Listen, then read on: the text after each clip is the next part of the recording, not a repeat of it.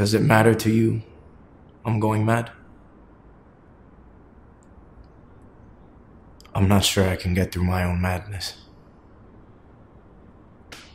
Maybe if I climb to the top of the mountain, like a Buddhist monk, I might have a chance.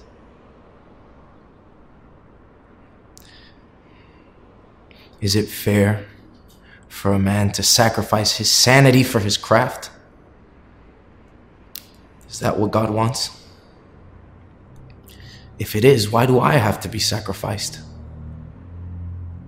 We're all mad, crazy, nuts, psycho, psycho. It's there. Walk down the street.